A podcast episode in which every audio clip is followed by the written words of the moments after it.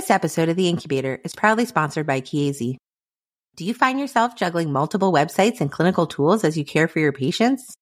Neo Care is a resource providing access to multiple clinical calculators in just one place. To learn more, visit NICUconnections.com backslash Neo Care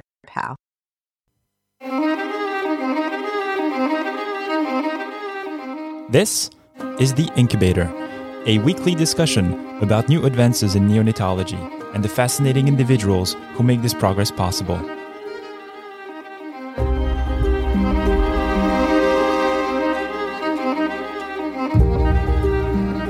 I am Dr. Ben Courchia. And I'm Dr. Daphna Yasova Barbeau. We are neonatal intensive care physicians.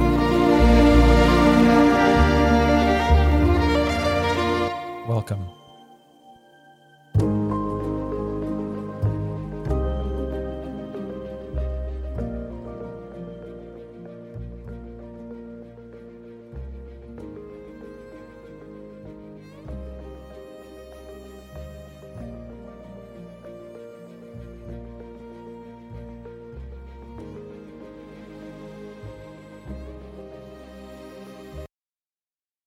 Um, okay. I had a paper in a totally different, uh, to totally di- different sphere. We need to change sphere Okay. anyway, so that's good. Um, I think this is a paper that people have been waiting for and they're interested to hear. Um, but it's got uh, quite a quite a blunt title. Um, it's in the Journal of Perinatology, released this month. Academic neonatologist: A species at the brink of extinction? Question mark. Bum bum bum. um, so this is the the lead author, um, Dr. Bishop, uh, who we know, who uh, we interviewed, kind of part of the working group at the CHNC. Um, so that interview is also available. And I'm not going to read you this paper. Um, however, I think it covers a lot of the concerns that people are having particularly in academia. So this uh, increase in um, workload, increase in acuity, high administrative burdens, um, all of these things are increasing um, and are one reimbursement and two clinical time um, are not being compensated adequately. So that's the first thing. The second thing is um, uh, discussing, you know, what counts as scholarly contributions, uh, what uh, does a a work RVU or a, a full time clinical equivalent, the FTE, what does that look like? Uh, it's different uh, depending on where you practice, how you practice, and in areas uh, of the country. Um, so uh, they were actually quite transparent. Um, the they provided here this UC Davis neonatology work hour calculations, which again we did discuss um, how to how to use the work hour calculations in that interview at the CHNC. Um, and so I, I think um, people in the community are asking, what what should my FTE look like? How what does that that look like in terms of uh, research time versus administrative time, teaching time, clinical hours? Um, so I think that they gave a nice description here. Um, it shows also types of calls, um, you know, and other nature of service type details um, that I think will allow other people to compare what their clinical time looks like. The other thing they discuss is really about neonatology as a whole, this concept about this financial inequity and the neonatology paradox. Um, that um, are we being compensated uh, less than our uh, big pediatric or um, adult colleagues for the same or more work? Um, and so I think that um, this is an interesting paper for people to review, especially because you may have questions about your own clinical time and, and how does that factor in. Um, I think it describes an ongoing challenge for everybody in medicine, um, especially neonatology, as we're pushing down the limits of viability, um, the complexity of patients that um, we provide interventions to, and yet all of those other things administrative duties uh, hospital committees, um, all of those things are going up.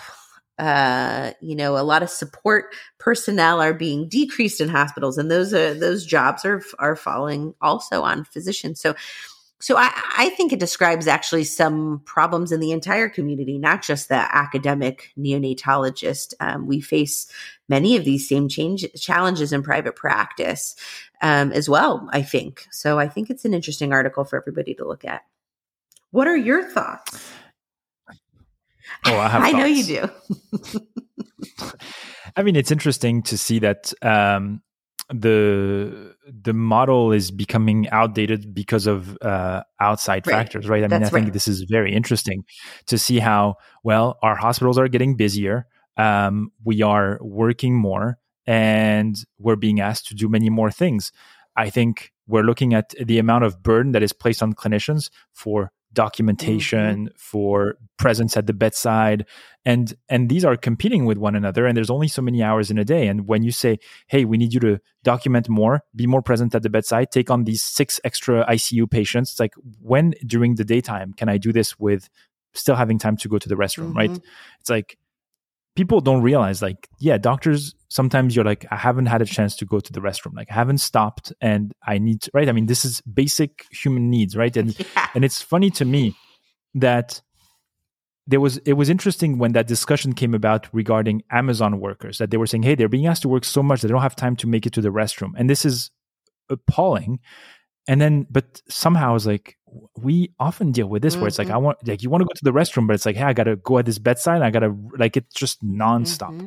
so um I think there's there's tremendous concerns and then on top of that you have the demands of research mm-hmm. where and education and I think to me that resonated strongly because we do a lot of work ourselves right we're we're we're clinical neonatologists and there are certain endeavors that are requiring more than muscle memory, mm-hmm. right?